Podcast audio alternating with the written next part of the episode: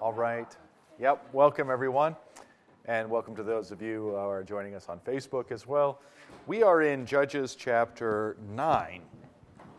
Now, we left off, I think, around, what was it, verse 16, maybe, maybe verse 7. I, I don't recall exactly. But we want to review this anyway because Abimelech is going to be the, you know, a significant part of our time here today and you're going to notice themes, those of you who are familiar with David and Absalom, you're going to notice some themes. I mean, not, of course, identical, but sort of the, the disappointing son. uh, the disappointing son of the king. And, and so, by way of, uh, by way of uh, the opposite of who Christ is, you know, Abimelech ends up showing us who Christ is. Um, by, by his failures. You know, much the same with Absalom. When we, you know, Absalom shows us as, as, the son of David. Absalom is, of course, Christ is the son of David. Absalom, by his actions and behavior, show us the opposite of who Christ is. So, much the same with Abimelech. Now, if you remember, we left off with the story of Gideon, and things go south for Gideon at the end of his life.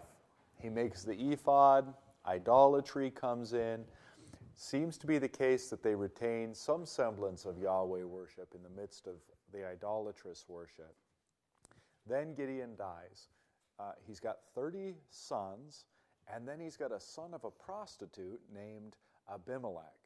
And Abimelech, through political machinations, you're going to see he's quite shrewd, through political machinations, arranges it so the people uh, essentially support him and then he has the, uh, the other 30 sons of Jerubbaal or Gideon uh, killed. And he has them killed on a stone, and that's worth keeping in mind. It's worth keeping in mind that he has them. So I think that that's uh, chapter 9 and then, and then verse 5, if I'm not mistaken. And he went to his father's house at Ophrah and killed his brothers, the son of Jerubbaal 70 men on one stone. Oh, was it 70 brothers? I said 30. I was wrong. It's 70. 70 men on one stone. Okay. And then Jotham escapes. But Jotham, the youngest of Jerubbaal, was left, for he hid himself. And all the leaders of Shechem came together, and all Beth Millo, and they went and made Abimelech king by the oak of the pillar at Shechem. Okay. And uh, this is. Uh, yeah. So, so what you have here too, of course. Now we remember, and I don't want to go into any detail here, but you, but you remember how they wanted to make Gideon the king, and Gideon said, "No, no, no, uh, I'll never be your king. Just, just give me all the money and power." and then doesn't Abimelech mean? Um, doesn't Abimelech mean? Yeah, my father is king. no, no, I can never be your, your king. What's the name of your son? My father is king. so, so there's some, some deep irony here, of course. And um, then if you're looking at the history of, of the people Israel, Abimelech is, I mean, he's never really the, fully the king of Israel, but he's the first attempt at a king of Israel. So it's only after the time of the judges where you get to Saul and then David and then Solomon of the unified kingdom that you have kings in Israel. And of course, there's, uh, there's quite a bit to say about that. But um, here you see uh, really the first attempt at an official formal kingship among the people of Israel, and it doesn't go well, of course. Okay, so chapter 9, verse 7 when it was told to Jotham, he went and stood on top of Mount Gerizim and cried aloud and said to them, Listen to me, you leaders of Shechem, that God may listen to you. The trees once went out to anoint a king over them and they said to the olive tree, Reign over us. But the olive tree said to them, Shall I leave my abundance, by which gods and men are honored, and go hold sway over the trees? And the trees said to the fig tree, You come and reign over us. But the fig tree said to them, Shall I leave my sweetness and my good fruit, and go hold sway over the trees? And the trees said to the vine, You come and reign over us. But the vine said to them, Shall I leave my wine that cheers God and men and go hold sway over the trees? Then all the trees said to the bramble, You come and reign over us. And the bramble said to the trees, If in good faith you are anointing me king over you, then come and take refuge in my shade. But if not, let fire come out of the bramble and devour the cedars of Lebanon. So, an interesting, interesting uh, parable slash sermon slash prophetic utterance here uh, made by Jotham. Of course, Jotham knows who has killed his, his brothers. And so, you know, here on, I'll just re- refer you to the study note down here. Um, Jotham's parable, this is study note chapter 9, verse 8 through 15. Jotham's parable features plants that can speak, representing various rulers. This is the first parable recorded in Scripture for you Bible trivia fanatics out there. Jotham's story did not oppose kingship, but rejected Abimelech as king. The olive tree, fig tree, and vine all produced abundant food in the land, but the bramble was worthless and its thorns were harmful. The parable also voiced a warning to the Shechemites. If they had not made their choice in good faith, and if their choice did not give proper recognition to Abimelech's father and his family, the bramble would stir a fire that would devour their beautiful, quote unquote, cedars. Okay, so in other words, who is the bramble? Abimelech. And if the others aren't cautious, and I mean, he, so, so already there's an insult there that Abimelech is worthless and thorny and all of that, and not bearing any good fruit. Uh, but then if, if, the, uh, if the elders of Shechem aren't, uh, aren't aware of this, don't protect themselves, don't act prudently, then um, fire is going to come forth from this bramble and consume them. Now, that, uh, that isn't really a natural image, you know, fire coming from bramble, but that's the, uh, that's the imagery of the, of the scripture's first parable here. So we're going to see if that comes true. We're going to see if the cedars of Lebanon, that is the, um, the men of uh, Shechem, are able to uh, keep an eye on Abimelech or not. So then, verse 16 Now therefore, if you acted in good faith and integrity when you made Abimelech king, and if you have dealt well with Jerubbaal and his house, and have done to him as his deeds deserved, for my father fought for you and risked his life and delivered you from the hand of Midian, and you have risen up against my father's house this day and have killed his sons, seventy men on one stone, and have made Abimelech the son of his female servant king over the leaders of Shechem, because he is your relative. If you then have acted in good faith and integrity with Jerubbaal and with his house this day, then rejoice in Abimelech, and let him also rejoice in you. Well, had they? No. And so, yeah, this is all quite tongue in cheek, quite sarcastic, all in all. Verse 20, but if not, let fire come out from Abimelech and devour the leaders of Shechem and Beth Millo. And let fire come out from the leaders of Shechem and from Beth Millo and devour Abimelech. And Jotham ran away and fled and went to Beer and uh, the place, not the drink, and lived there because of Abimelech, his brother. Obviously, Abimelech is not going to take kind to this, and he's also going to want to wrap up unfinished business, get rid of the only other potential uh, uh, king and heir. So you know, that, that sort of wraps up that little chapter. Abimelech takes over. He, you know, back in, uh, you can see back in chapter 9, verse 1, how Abimelech goes to Shechem to his mother's relatives. Of course, his mother was a concubine. Uh, gets them all rallied up. Kills the 70 uh, sons of Jerubbaal.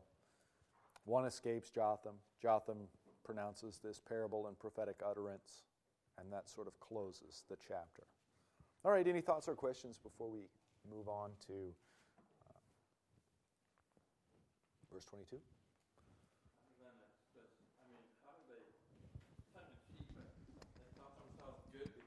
he was murdering people. That was that's the criteria for a king. If I kill 70 yeah. people, I'm the one in charge.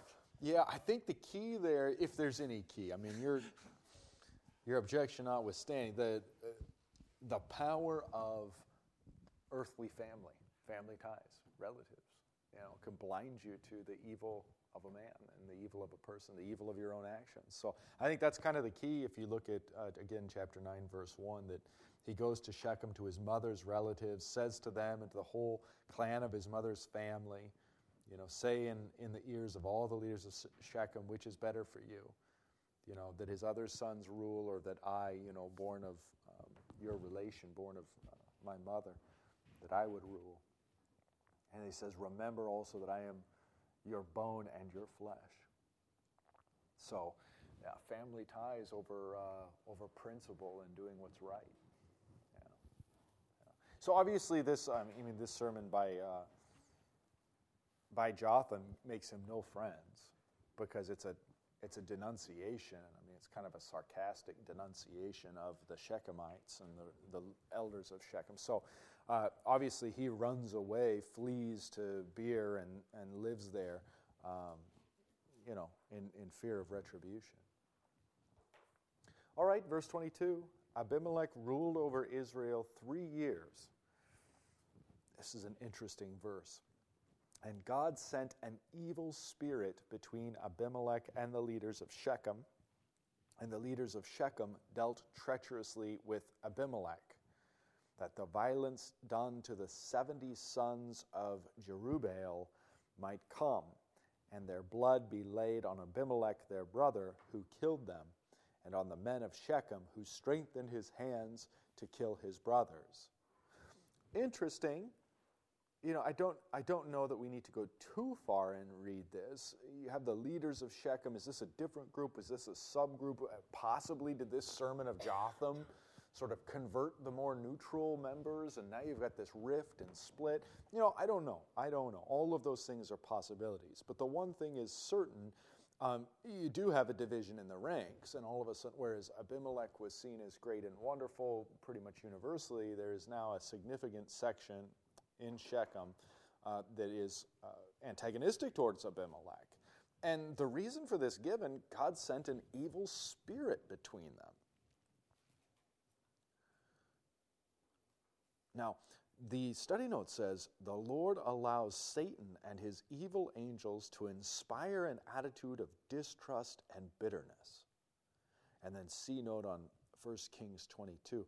I didn't look that up, but I suspect that that's uh, doesn't the doesn't the evil spirit uh, befall um, Saul, and then in, and David will come and play his harp and it'll seem to, yeah. So I don't know that that's the specific reference, but I would guess it is. Um, but this is an interesting thing. The Lord allows Satan, is the language of the study note. The language of the English translation, God sent an evil spirit. That would certainly fit Luther's theology of even the devil is God, still God's devil, still his created being, and God's going to do what he wants. Um, but, but yeah, this is uh, it's a very curious line of scripture. The study note also says a little further down the Shechemites' true character became obvious. Their unhappiness with Abimelech may have arisen because Abimelech did not reside in their city and they had not benefited from his kingship. So, you know, that's a, that's a rather uh, pessimistic and cynical view, which, you know, certainly has equal validity to the one I presented. And that's, um, you can read this as, well, they just didn't, they were completely self serving, and Abimelech didn't give them all the things they thought they were deserved, and so they started despising him. So, just sort of no, no morality or, or conviction on the part of Jotham's sermon, rather, just their own base self interest drove them, humanly speaking, to be antagonistic toward Abimelech. Well, be that as it may, what did we say? 25? Did we get through 25? Let's pick up at 25. And the leaders of Shechem put men in ambush against him on the mountaintops, and they robbed all who passed by them along the way. And it was told to Abimelech. So they're trying to get Abimelech. In the meantime, they're causing havoc. By the way, this is what the oppressors, I mean, this is effectively what Midian did to these same people. Now they're doing to themselves. Um, so, there, I mean, I, I think I pointed out last week that Judges is full of irony. It's just, it's astounding. It's, there's sarcasm, there's irony, there's uh, like a real bitter kind of sardonic humor in some of these things. And, and this may yet be another instance of that. They become a curse to themselves. Verse 26 And Gaal, the son of Ebed, moved into Shechem with his relatives. The leaders of Shechem put confidence in him. And they went out into the field and gathered the grapes from their vineyards and trod them and held a festival. And they went into the house of their God and ate and drank and reviled Abimelech. And Gaal, the son of Ebed, said, Who is Abimelech? And who are we of Shechem that we should serve him? Is he not the son of Jerubbaal? And is not Zebul his officer? Serve the men of Hamor, the father of Shechem. But why should we serve him? Would that this people were under my hand. Then I would remove Abimelech. I would say to Abimelech, Increase your army and come out. All right, so in the midst of the yeah, the disgruntled Shechemites. Of course, what's this business about um, gathering the grapes from their vineyards, trotting them, and holding the festival? It was all for the grape jelly and peanut butter and jelly sandwiches. Uh, obviously, there's a lot of wine flowing here, and uh, and you know potentially also the, oh, so this is these are um, pagan idolaters, and harvest time is like not only drunkenness but sexual immorality and the whole the whole kit and caboodle, as they say. And so uh, you know, in the middle of this, this sort of pagan feast, this Gaal stands up and, and basically challenges Abimelech's leadership, tries to get the Shechemites behind him. All right, so that's where we're at in terms of the narrative. Um, it's interesting, too. I wonder if the study note picks up on that. Yeah, yeah, yeah, on, on 28. Baal worshippers complained about Abimelech, whose father Gideon had torn down Baal's altar. You know, that's why the name is used here. So, and Gaal the son of Ebed said, Who is Abimelech, and who are we of Shechem that we should serve him? Is he not the son of Jerubbaal? Um, remember, that Jerubbaal is the guy who knocked down the Baal altar. Here we are in the presence of Baal, drinking Baal's wine, you know, all of this stuff, and this guy is the son of Baal killer, you know. it's like, let's go get him. We don't want this guy in charge of us. So, uh, you know, there's a, there's a religious element and fervor too to Gaal's claim. All right, then uh, verse 30. When Zebul, the ruler of the city, heard the words of Gaal, the son of Ebed, his anger was kindled. And he sent messengers to Abimelech secretly, saying, Behold, Gaal, the son of Ebed, and his relatives have come to Shechem and they are stirring up the city against you. Now, therefore, go by night, you and the people who are with you, and set an ambush in the field. Then in the morning, as soon as the sun is up, rise early and rush upon the city. And when he and the people who are with him come out against you, you may do to them as your hand finds you to do. I mean, this whole thing is kind of like the wicked punishing the wicked or evil versus evil. It's that, it's that irony that evil always devours itself in its own self interest.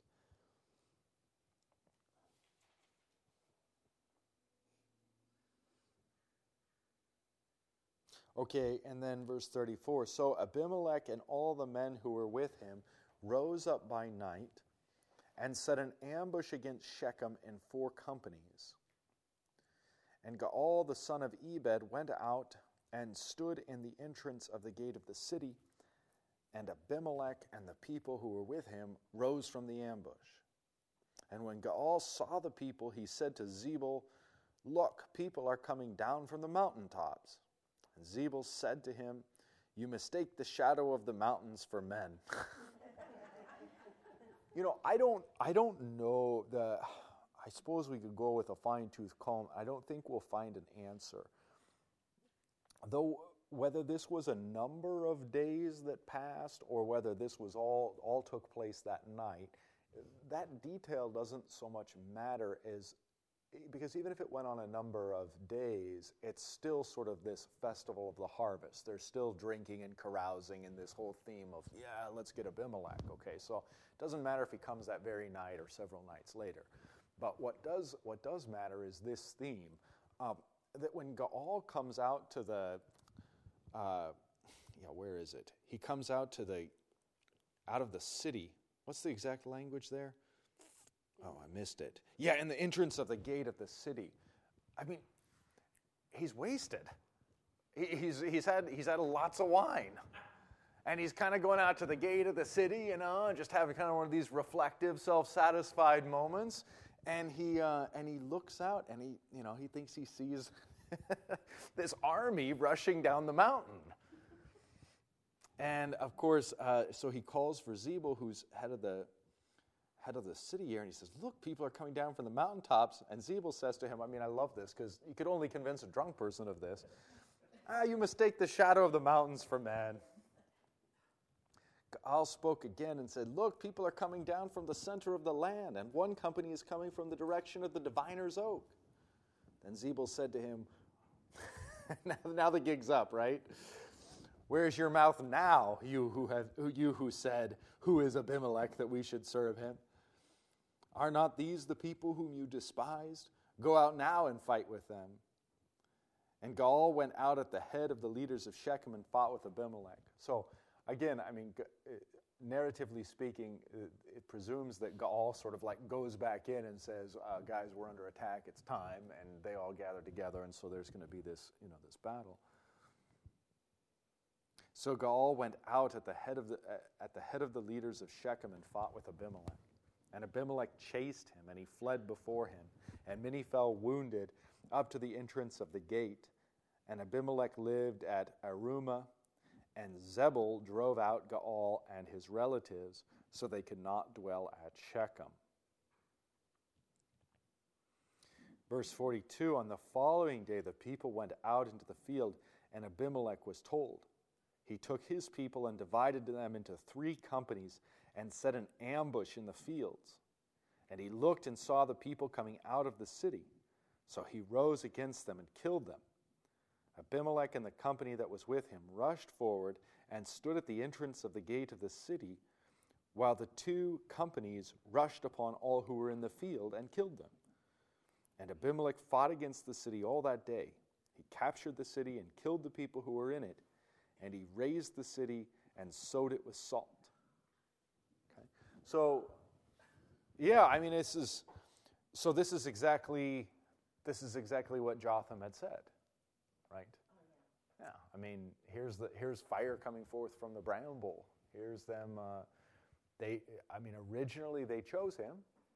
Then the Lord sent this uh, evil spirit, and there's all this sort of disgruntlement. There's this division, and now you've got these two factions. You've got Gaal and, and his followers versus uh, Abimelech and his followers, and so those very, you know, many of the very people that voted for Abimelech, so to speak, obviously not a formal vote, are now being put to death by him.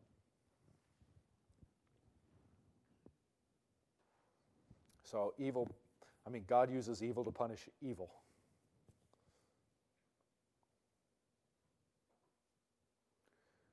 Um, sowing it with salt, of course, that's so that uh, no crops will grow pretty nasty thing to do because you know nothing will ever grow there again. Is you know at least a long, long time. All right, verse 46. When all the leaders of the tower of Shechem heard of it, they entered the stronghold of the house of El Bereth. Abimelech was told that all the leaders of the tower of Shechem were gathered together, and Abimelech went up to Mount Zalmon, he and all the people who were with him. And Abimelech took an axe in his hand and cut down a bundle of brushwood and took it up and laid it on his shoulder. And he said to the men who were with him, What you have seen me do, hurry and do as I have done.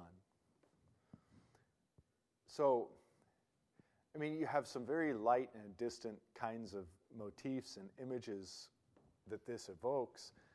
One is uh, Isaac going up the hill with the wood upon which he's going to you know, be sacrificed himself. And of course, the referent there to Jesus bearing the wood. And here you've got just about the opposite of that, don't you?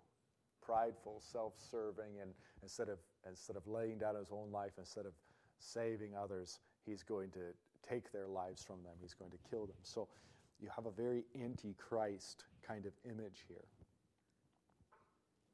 Um, So, what you have seen me do, hurry and do as I have done. And what he did, of course, was took the, a bundle of brushwood, uh, brushwood and um, took it up on his shoulder. Verse 49 So every one of the people cut down his bundle, and following Abimelech, put it against the stronghold, and they set the stronghold on fire over them, so that all the people of the Tower of Shechem also died, about a thousand men and women. So now, here the bramble shooting forth fire is, I mean, very literal. very literal.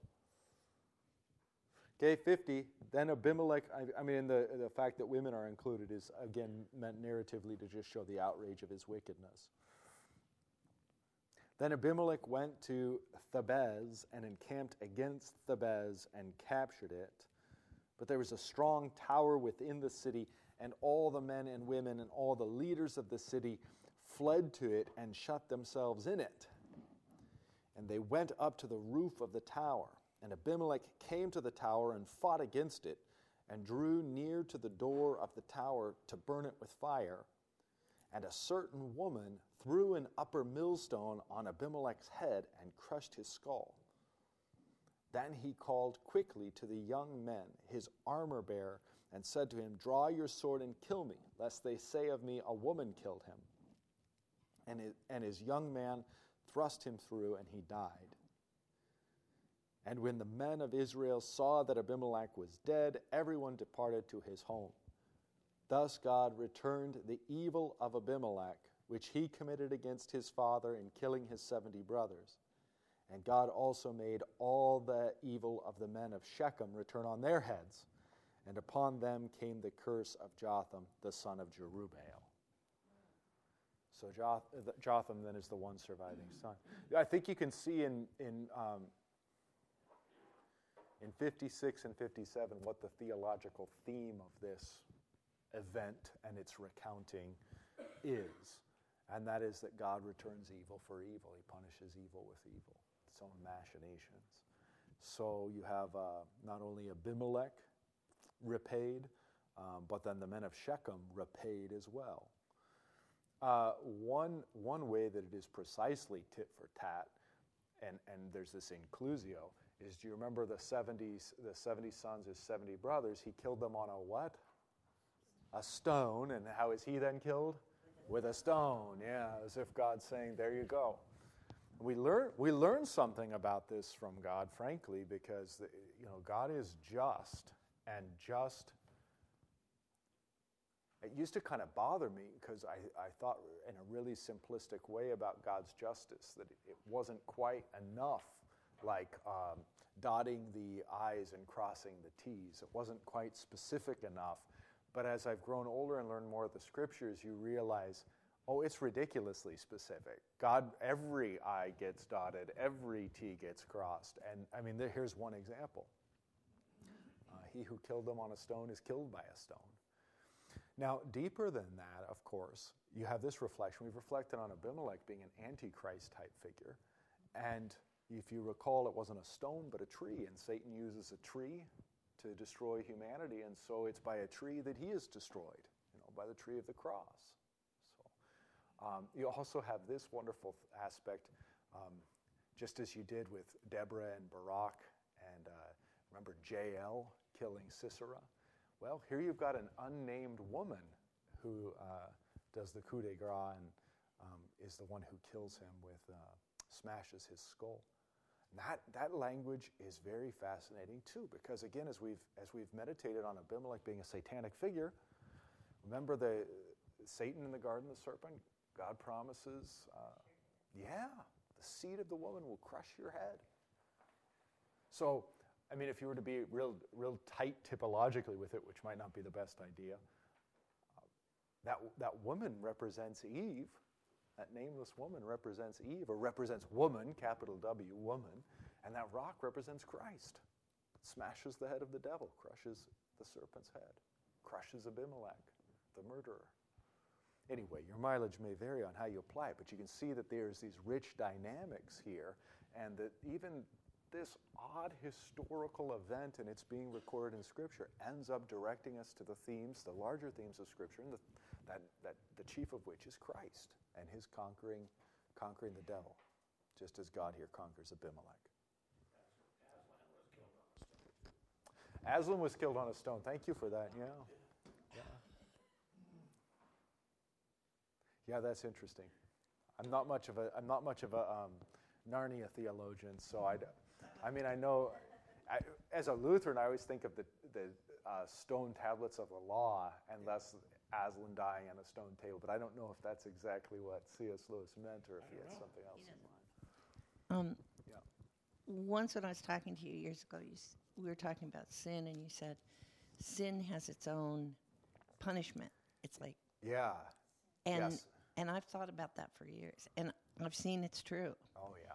And so all of this kind of falls into that category in my mind. Yeah. That as he works his sinful ways, all the sinful ways come back on him. Absolutely.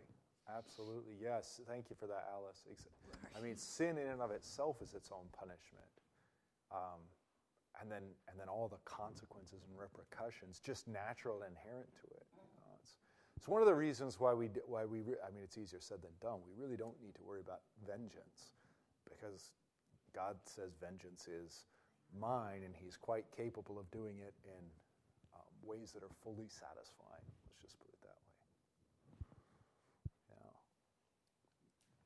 So, this is an interesting section of the scriptures, a fascinating exchange. And, you know, again, one of those things that in a, in a, a, a thematically, a tonally dark sort of way, um, point out how Christ will conquer Satan, how God wins out over evil, how God uses evil to punish evil, and, um, and then how God uh, spares, uh, spares some, including here Jotham,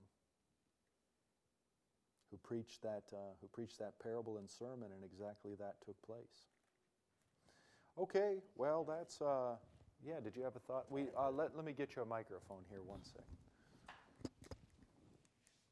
Could you comment on the stone in Zion that causes people to stumble and people would not be put to shame with the stone? Yeah, well, that's Christ, of course, uh, depicted there as a stone too, albeit the imagery would be a little different, maybe.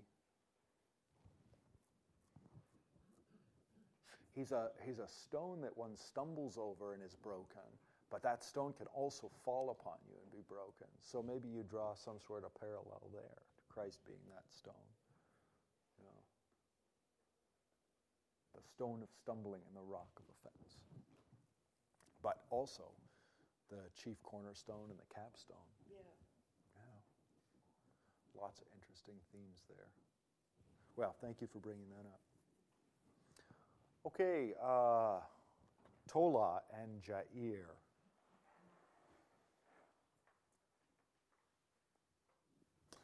This is kind of strange that it's even recorded, to be honest with you, but it's fascinating. Um, after Abimelech, chapter 10, verse 1, there arose to save Israel. Okay, so there's the point of the judges, and their arising is due to God. So we want to continue those themes. There arose to save Israel Tola the son of Puah, son of Dodo, a man of Issachar and he lived at Shamir in the hill country of Ephraim. And he judged Israel 23 years. Then he died and was buried at Shamir. So Tola here is the second of the so called minor judges. As you can see, has a plenty long tenure and timeline. He's just minor because the events aren't really recorded for us. But we do know that he's given to save Israel. So we remember that God is the giver of, of all saviors and even those that merely point to Jesus or lead us to Jesus. Um, but then uh, we see here that he judged Israel 23 years. And, and what we're going to see from this is uh, this, this, probably indicates a, a, time of relative peace.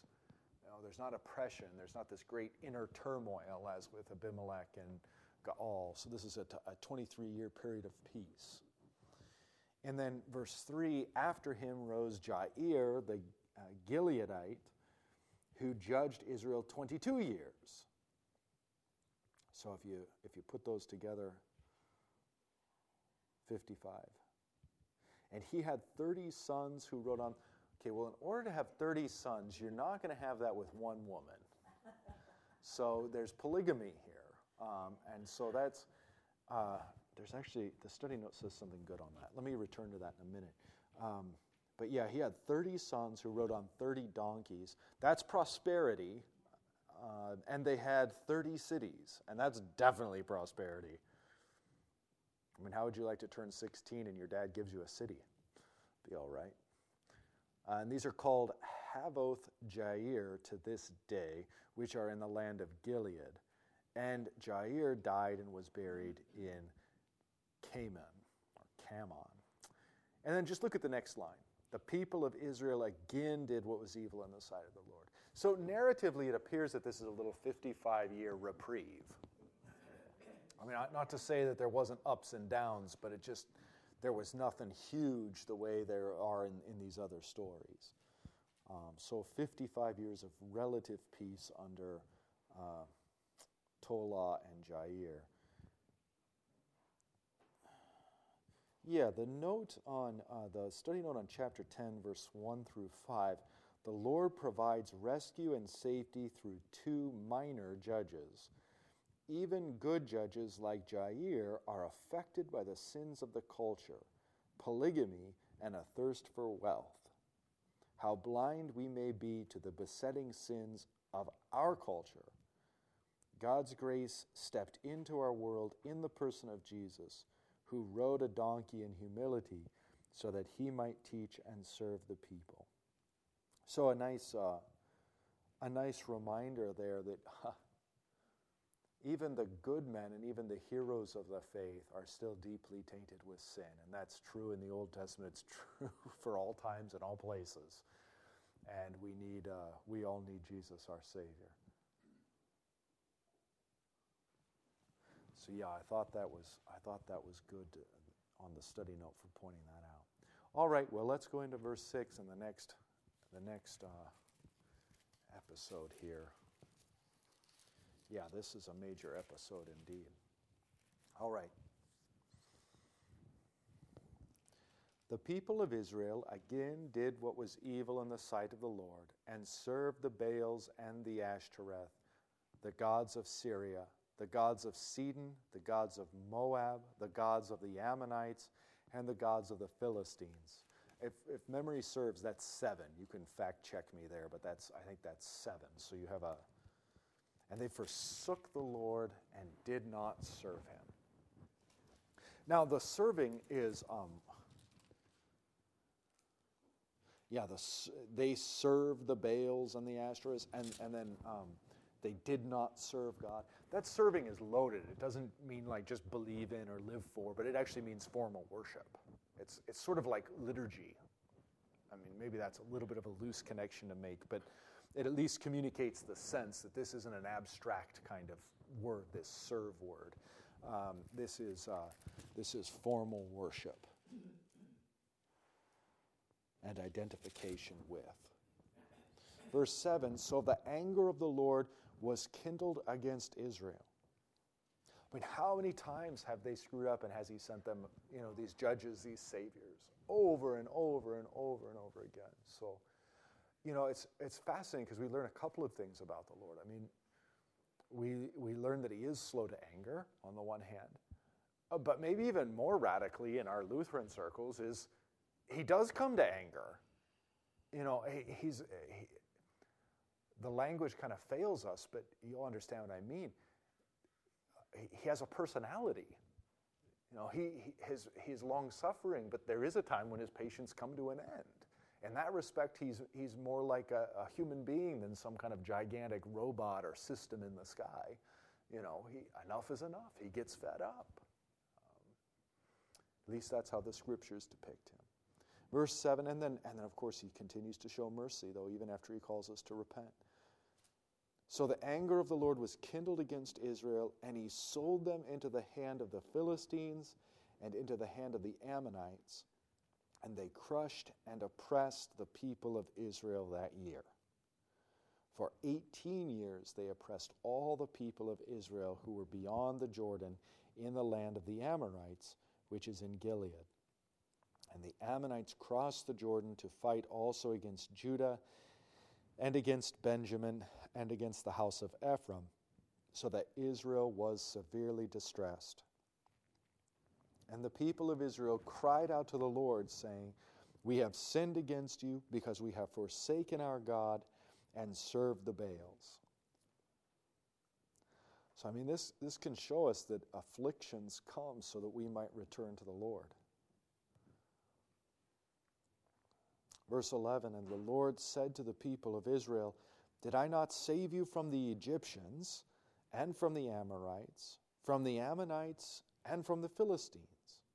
The Sidonians also, and the Amalekites, and the Maonites oppressed you, and you cried out to me, and I saved you out of their hand. Yet you have forsaken me and served other gods. Therefore, I will save you no more.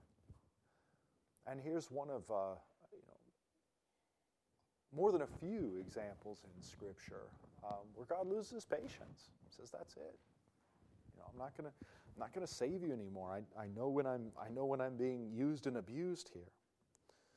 So he says, Therefore I will save you no more. Verse 14 Go and cry out to the gods whom you have chosen. That's, yeah. I mean, there's some like bitter sarcasm. God said, you know, the one true God says, Go cry out to the gods whom you've chosen. Let them save you in the time of your distress. You know, you like to worship them, let them save you. Of course, they won't and they can't. Verse 15 And the people of Israel said to the Lord, We have sinned do to us whatever seems good to you, only please deliver us this day. Now, who knows what's in their hearts and their intentions, but at least as far as the words go, this is fine. This is great. I mean, it seems and appears to be genuine repentance, and they're willing to take whatever fatherly discipline or chastisement or you know punishment, however you want to look at it, that he has to deliver. That's why he says, do to, that's why they say, do to us whatever seems good to you, only please deliver us this day. So, you know, again, anytime you're dealing with God's people, period, but maybe especially in the Bible, um, the repentance is always suspect. Uh, but, but here at least it has the appearances of being uh, genuine. So, verse 16 so they put away the foreign gods from among them and served the Lord. And that really, you can see there too that, that the serving is liturgical in nature, it has to do with worship. Serve the Lord, and he became impatient over the misery of Israel. That is, he, uh, he turned in order to um, help them. Okay. Verse 17 Then the Ammonites were called to arms, and they encamped in Gilead. And the people of Israel came together, and they encamped at Mizpah. And the people, the leaders of Gilead, said to one another, Who is the man who will begin to fight against the Ammonites? He shall be head over all the inhabitants of Gilead. Okay, well, you can tell from the heading that Jephthah's coming. And uh, yeah, he's going to be the guy. So we're going to have um, the next, I mean, this was just the build up to where we get to Jephthah. We'll have to do that next week. The Lord be with you.